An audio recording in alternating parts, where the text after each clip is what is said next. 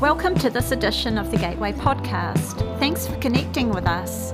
To discover more about our faith community, feel free to visit our website, gatewaychurch.org.nz. May this message be an encouragement to you. Over the past four weeks, we've been looking at the life of the church, the church generally, and Gateway specifically, under the heading of Focused on the Family.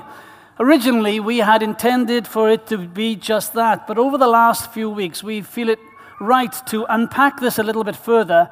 And for a couple of weeks or so, we're going to look at the metaphor of, we, of the church that we find in the New Testament of the army. It is a metaphor, it is a picture, and yet it is a reality, the army. And today, we're going to call what we're going to look at Fight for Your Family or Fighting for Your Family. And when whenever one talks about spiritual warfare and the implications of this on the followers of Christ, there is usually one place in Scripture that we turn to initially, and today is no different. So please, if you have a Bible, turn to Ephesians 6 or switch it on or read what's going to be on the screens. Ephesians 6, verses 10 to 18 say these words Finally, be strong in the Lord and in the strength of his power. Put on the whole armor of God, so that you may be able to stand against the wiles of the devil.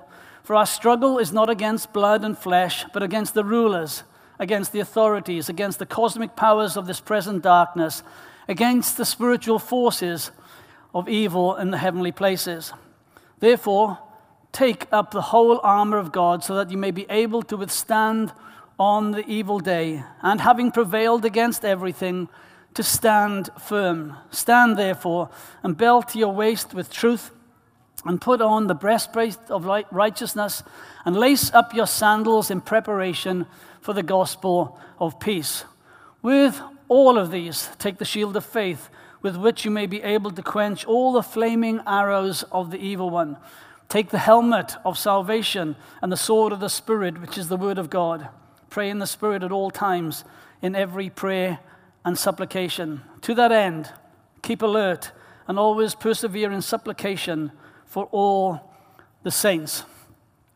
For those of us of a certain age, for those of us of a certain vintage, and perhaps of a certain Christian tradition, many of us will be familiar with the old hymn, Onward Christian Soldiers Marching as to War hymn known for its battle like language and its marching style tune. If you've never ever come across it, it says something like this in the first verse Onward, Christian soldiers marching as to war, with the cross of Jesus going on before. Christ, the royal master, leads against the foe. Forward into battle, see his banner go. Onward, Christian soldiers marching as to war, with the cross of Jesus going on before. It has turned out to be one of the most controversial hymns ever, ever written. What started out as a simple processional song written for a congregation in West Yorkshire, England, it has caused angst and not a little controversy. This hymn was written in 1871 by Sabine Baring Gould to help young people, especially, to help them learn and grasp some of the realities of the Christian life and walk. Later, it became embroiled in controversies in the 1970s and the 1980s, has been seen as militaristic and mistakenly associated with the Crusades of the Middle Ages, and therefore anti Muslim. Some even argued that, it, that if it was sung, or if it was ever sung, it would be seen, and I don't know how they got there, as supporting American and Western military imperialism, which couldn't have been further from the truth. Eventually, the hymn got dropped by many hymnals, only to be restored in the following years after an unprecedented pushback from both churchgoers and church historians alike and a correct understanding of why it was written and into the context of why it was written prevailed. I reference this story because it would do us well, I believe, to be reminded, lest we forget, that this old hymn actually gets a lot of things right about the nature of the Christian walk and the Christian life. And it is that we are in a war. We are in a spiritual war. Regardless of all the activities of our busy lives, the 21st century demands on our time with social media to distract us, targets to meet, pastimes to pursue, none of which are wrong, but they do make it easy to forget that we are in a war. Today, whether we want to embrace it or not, we are in a war, a spiritual battle, as real as real as any battle that has ever been fought on any battlefield across the world. And this battle and this war is being fought for our family, and that includes you and me. It includes our nuclear family, our wider family, and our family that makes up Gateway, and it desires to thwart the plans and purposes of God. This war is as real as we are here today. And while I am sure that most, if not all of us, know the theory of what is being said, are we living our lives in the reality of this fact? You see, Jesus and Paul, as we've just read, believed in an unseen realm. In fact, Jesus spent a large portion of his ministry in direct conflict with the demonic and summarized his whole ministry as proclaiming liberty to captives. Captives, of course, imply that there is someone or something who can or we can be captive to. Paul just picks up right where Jesus left off throughout Ephesians and the other epistles he wrote. He refers to the believer's life as a struggle, as a fight, as a warfare against evil forces. Today, Satan doesn't care less whether or not we believe in him because he is not after our recognition, he is after our destruction. So often in these circumstances, C.S. Lewis says it so well. He says, maybe you've known some Christians who fit into the first uh, category. They attribute to Satan every inconvenient circumstance a dead car battery, a traffic jam. But others commit an equally dangerous error. They ignore him altogether. To do the latter, not only does it mean that we ignore a significant theme in scriptures, if what Jesus said is true, it would be like walking on the beaches of Normandy in June 1944 with no clue that there was an enemy with machine guns pointed right at us. Simply because we can't see him in the physical realm doesn't mean he's not there. In 1864, a, phys- a physician by the name of Ignaz Semmelweis, he he was a Hungarian, lived all his life mainly in Budapest. He stumbled onto a theory we now call germ theory. In those days, everyone thought diseases would spontaneously generate in the body because there was something wrong with the body, like having too much blood or getting too hot or being too cold or something like that. And so doctors would go between patients without ever washing their hands. And so doctors would go from working on a dead corpse or a corpse of a dead person to delivering a baby in the next room. It seems obvious to us today, but that is what they did. And that is why one of the reasons the mortality rate was so high in hospitals. Semmelweis began to suspect that they were carrying diseases with them in small, invisible particles to the human eye. He knew there was something, but he couldn't, as it were, put his finger on it. He didn't know what to call them, so he called them microbes, literally little pieces of flesh. It seems so obvious to us now, but nobody in those days ever thought about it. He tested his, his theory by having just the interns wash their hands with water and a little chlorine before delivering babies. And he found that the mortality rates went down quite dramatically. But even then, the doctors wouldn't accept his theory because the idea that all this destruction was, was caused by something that you could not see was unbelievable and unacceptable to them. At a famous conference, he pleaded with the doctors, Gentlemen, for God's sake, please just wash your hands. But nobody listened, and for about two de- decades, nothing was done about it until Louis Pasteur and Lister came along. Even his own wife didn't believe him. And because of the ridicule and the criticism that he got and the rejection he got, it sent him over the edge. He died a fairly young man in a mental asylum. Semmelweis was so right. There was an unseen enemy.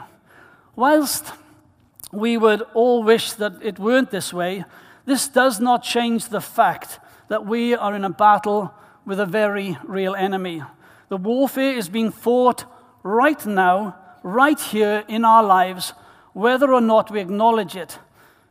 For example, the battle for our mind and our thinking.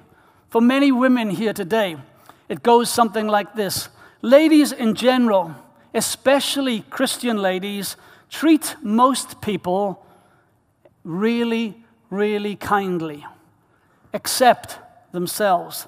They do a great job of treating everyone with kindness and compassion. However, when it comes to themselves and self kindness, they often fail.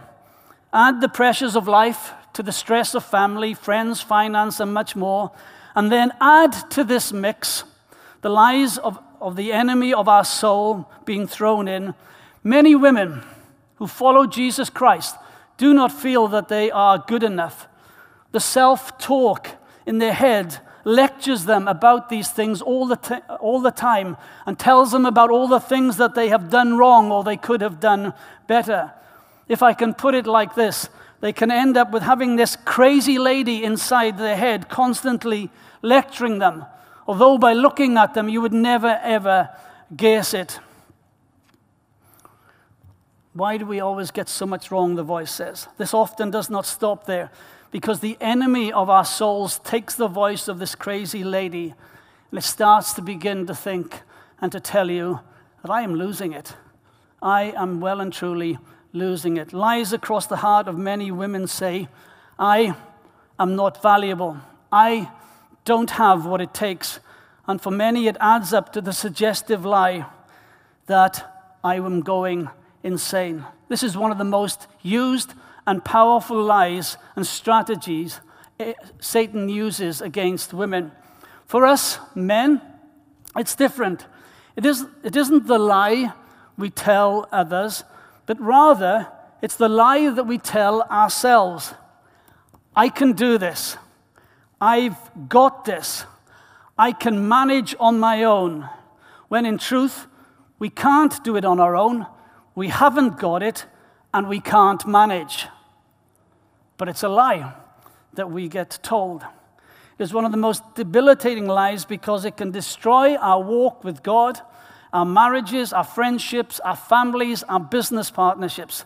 But it is the one lie that Satan will use time and time against men in order to isolate, detach, and disengage men from all that they hold dear.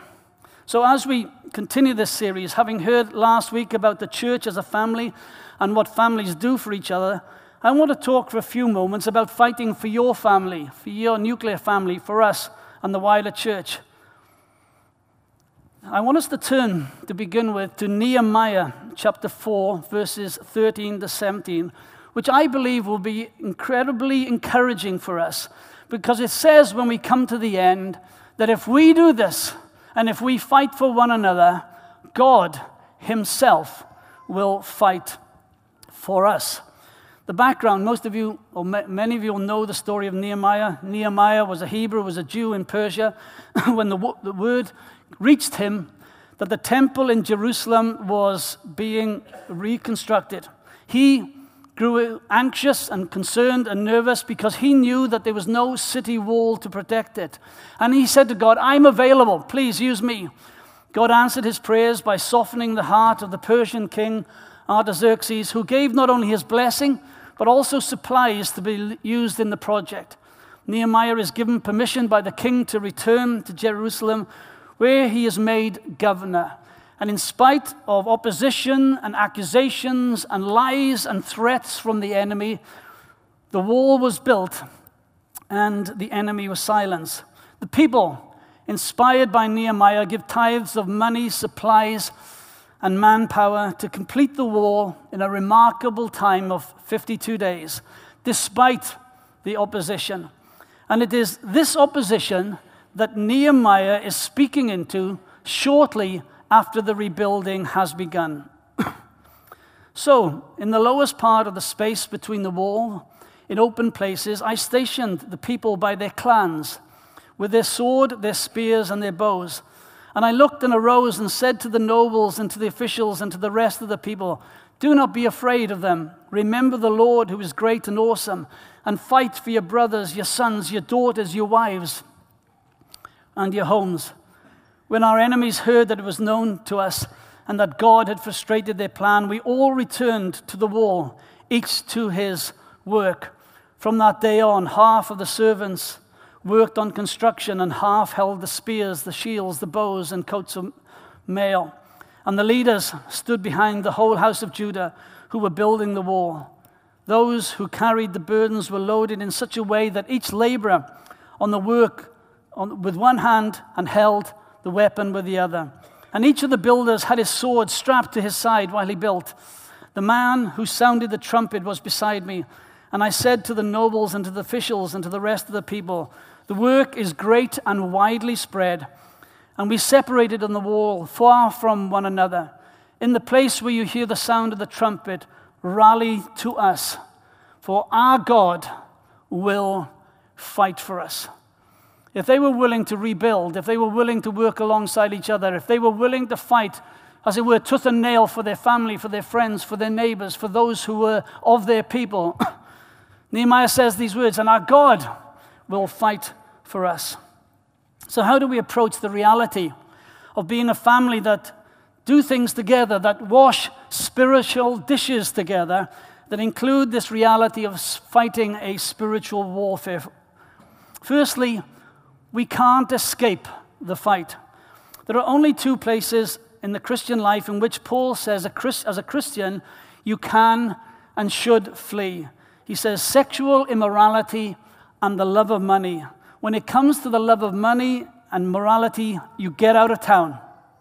Everywhere else, you have to learn to stand firm because you can't escape. While, whilst most believers believe, know, accept that Satan exists, I believe many have succumbed or become numb to the notion that spiritual warfare is not really a big deal. I feel that perhaps even Christians listening to this, saying to themselves, Yes, okay, sure, I know Satan exists, and yes, I know spiritual warfare is real, but I don't believe Satan nor his demons are lurking behind every bush. And I believe that I can do as little as I need to in the whole area of spiritual warfare. However, what I believe is really being said when we hear those words is that we know Satan exists, but we hope he leaves us alone. to answer this, no, there isn't a demon behind every tree, and no, he won't leave us alone.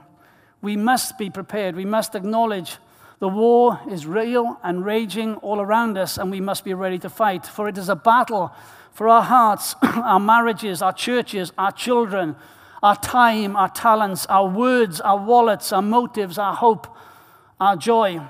We cannot pretend these things are off limits to the accuser. We mustn't allow ourselves to go through the Christian life, as it were, just coasting we cannot live as if we think we aren't on his radar. We can't allow ourselves to be unaware of Satan's schemes. We cannot allow ourselves to allow fear and trepidation to get the best of us. And we must pray that we are all strong and courageous because we do know that the Lord is with us and he is victorious. We cannot allow ourselves to be caught off guard, but too often, perhaps we are because we often forget about the harsh reality of what we face today. And whilst We cannot know the mind of God. And while, while we are not infallible interpreters of the providence of God or the work of the evil one, and we don't need to really know that, we do know and we have that assurance that God is sovereign. We know that Satan is at work, and we know for those who love God and who are called to his purpose for his purposes, all things will work out in the end. All things work together for good, according to his good pleasure and his good will. But we must be prepared to fight.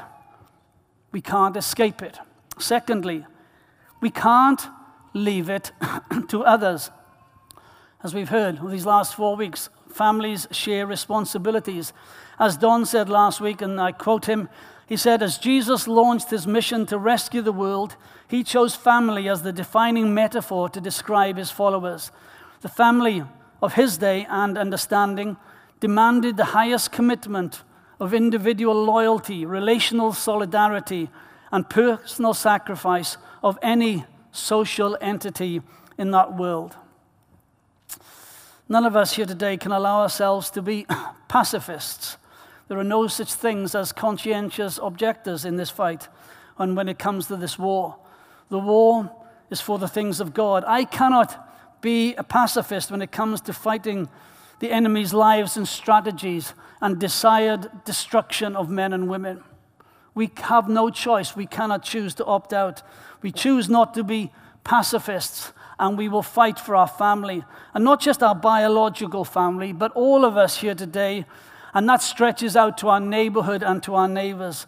It also includes that we will fight for the single mums who are raising kids on their own, for grandparents who are raising grandkids when they shouldn't have to, for singles who don't have a family, young and older people who attend church by themselves and their families are dysfunctional and they don't want anything to do with the Lord and it burdens them.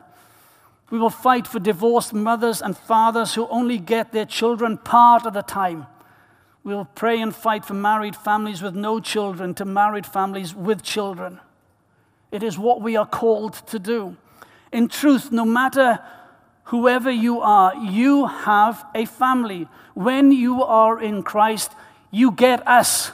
You get each other. You get the family of God. And as a family, we need to decide to fight in this warfare. Thirdly, Satan doesn't fight fair, but he is defeated. Little to save on this save remind us that he doesn't fight fair. I know that this won't come as a surprise to any of you, but nevertheless it is true and it does us no harm to be reminded of it. He's not interested in the gentlemanly rules of combat nor the Queensberry rules of boxing. He won't wait to strike until your guard is up. He won't hesitate to hit you while you're down. He won't wait to give you time to catch your breath or to recover from what has just gone before. His interest is to defeat us, but he is the one who is defeated. Fourthly, Spiritual warfare doesn't have to be complicated nor weird, simply engaged in. How do we wage war effectively without being weird or hyper spiritual? See, the majority, I believe it's possible. The majority of the time, the Bible talks about spiritual warfare in terms of what happens within, not in terms of exorcising demons or fighting evil spirits, but in fighting against the world, the flesh, and the devil's temptations. 1 John 3, verse 8 has some strong words to say to us. It says these words Whoever makes a practice of sinning is of the devil, for the devil has been sinning from the beginning. The reason the Son of God appeared was to destroy the works of the devil. What are those works of the devil? Sin. When we sin, we're living as if we haven't been transformed into the kingdom of God. We're living as if we are still dead in our sins and alive to the enemy. I appreciate that this is a process, but it still needs to be a work in progress. James 4, verse 7 says these words Submit yourself there to God, resist the devil, and he will flee from you. See, James writes this as part of a bigger discussion about pride and humility. He's not talking about claiming territories for God, of praying walls of spiritual protection around people. Not that they are wrong. But what he is saying here is that spiritual war against the enemy invites, involves us fighting back against the things in which he tempts us to. And here he is tempting us to pride. You see, I strongly believe that forgiveness and forgiving someone is spiritual warfare. Worship is warfare. Prayer is wa- warfare. When we share the gospel with others, when we tell other people about what Jesus has done for us, whether it be our, our neighbors, our families, our work colleagues, or classmates, we are participating in spiritual warfare. When we take a stand against something that is wrong in the workplace, when we stand up against bullying or injustice or whatever it may be, we are participating in spiritual warfare. And it doesn't have to be weird. When we push back against darkness, whenever we fight for the life and souls of men and women, we are doing spiritual warfare. I had a really, wasn't strange, but I had a strange thing happen to me oh, beginning of the week. I started to think about someone who I met 20 years ago, and I met them at a two day conference in Florida. I haven't seen them since, and I've hardly ever thought of them. And but last Monday, they came to my mind, and I just felt God say, Pray for them. And I said, Me? I haven't seen them for 20 years. I only saw them about two days. And I just said, I just felt God say, Stop it and pray for them, which I did. Got no idea what I'm praying about, don't know what I'm praying for, but I'm praying for this guy and his family, and I will do so for a few more days. I don't know what is going on, but I do know that someone needed to pray for them, and it is spiritual warfare. I believe meeting together regularly is spiritual warfare. It's a crucial aspect, in fact, of warfare. We should never consider, we should not consider that our being in and our service to church life are something common and ordinary, for we should realize that this work even is spiritual warfare. I believe coming to church is spiritual warfare. On this matter, why do you think that Satan does his utmost to put every distraction in our way when it comes to meeting together on a Sunday? Why do you think that that must go event, that must go to event is always on a Sunday? The enemy of our soul knows that when we come together as the body of Christ in a local faith community, forsaking not the gathering of ourselves together, that this is God's plan A to see his kingdom come and revolutionize the world. And therefore, Satan will do his utmost to keep us separated for whatever apparent good reason that may be. One writer says, Nothing on earth has greater potential to change lives and carry out his kingdom work in your community than your local church. There's nothing like the local church when it's working right. Its beauty is indescribable, its power is breathtaking, its potential is unlimited. No other, organization, no other organization on earth is like the church. Nothing even comes close. Put another way, the church is powerful because it does not just come together for the sake of coming together, but because it is unified around Christ, who is the one who enables us to live and to love extraordinarily and to change the world around us. Yes, there are times when it'll be necessary to engage in warfare in some external way. We see this throughout the ministry of Jesus. He regularly cast out demons from people. And he told his disciples that there would be times when demons could only be driven out by prayer. Yes, there will be those occasions when some of us who have been, will be involved in such situations and they are never nice. But when such situations arrive, they will be dealt with and they can be dealt with. There are not circumstances, they are not circumstances that we are fearful or will run away from, but neither will we run towards them. There will be those times when we do have that type of spiritual warfare.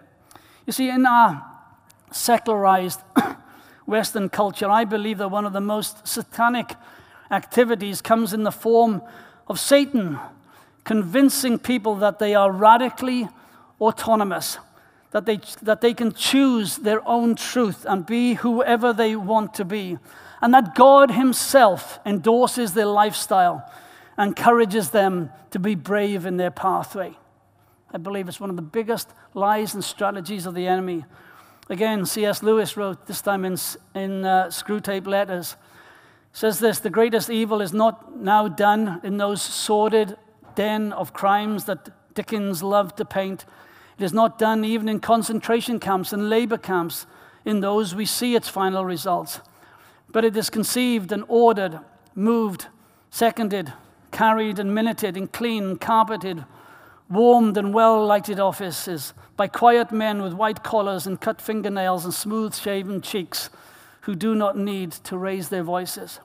Lewis understood that in our polite, post postmodern Western society, Satan tends to prowl uh, around stealthily, dragging people to hell, as it were, through their own sin rather than through ritual sacrifices of a day gone by.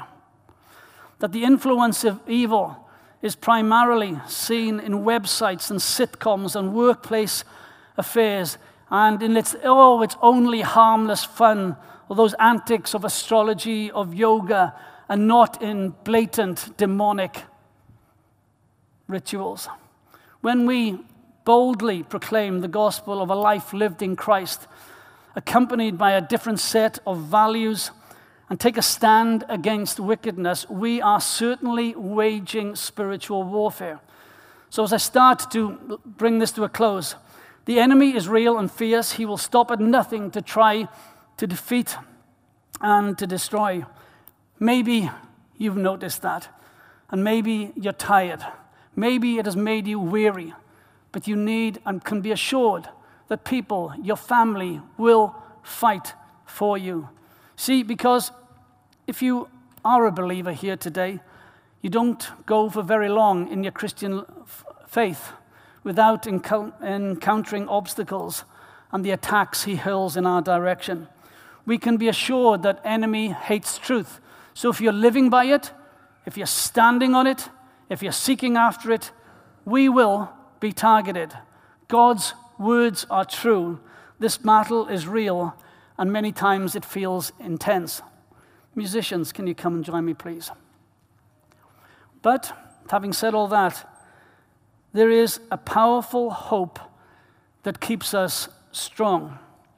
God is greater than whatever we face in this world, and He still fights for us today. If you're in the heat of battle right now, or if the enemy feels hot on your trail, please don't know, don't forget, I should say, that you are not alone. You are never alone. You will never fight on your own because you have Him with you through the power of the Holy Spirit. And I believe the assurance of the church standing with you that we are family, that we fight together, that we fight for one another. Many of us in the battle with you, as Nehemiah says. And God is the one who fights on our behalf, constantly shielding us, protecting us, strengthening us, even when we are not aware. We never have to struggle to fend for ourselves, but He is with us. He has given us His words that are powerful and true, and we have this His strength in which to stand before the enemy. As I read Ephesians 6 again this morning, the reality struck me that Paul wrote them whilst in chains and whilst in prison. Remember, your battle in life, the trouble that you are facing today, may be more about what's happening in the unseen realm than what is happening in the natural nor the physical. Finally, I'd like to leave you with this thought. I'd like to leave you with this imagery.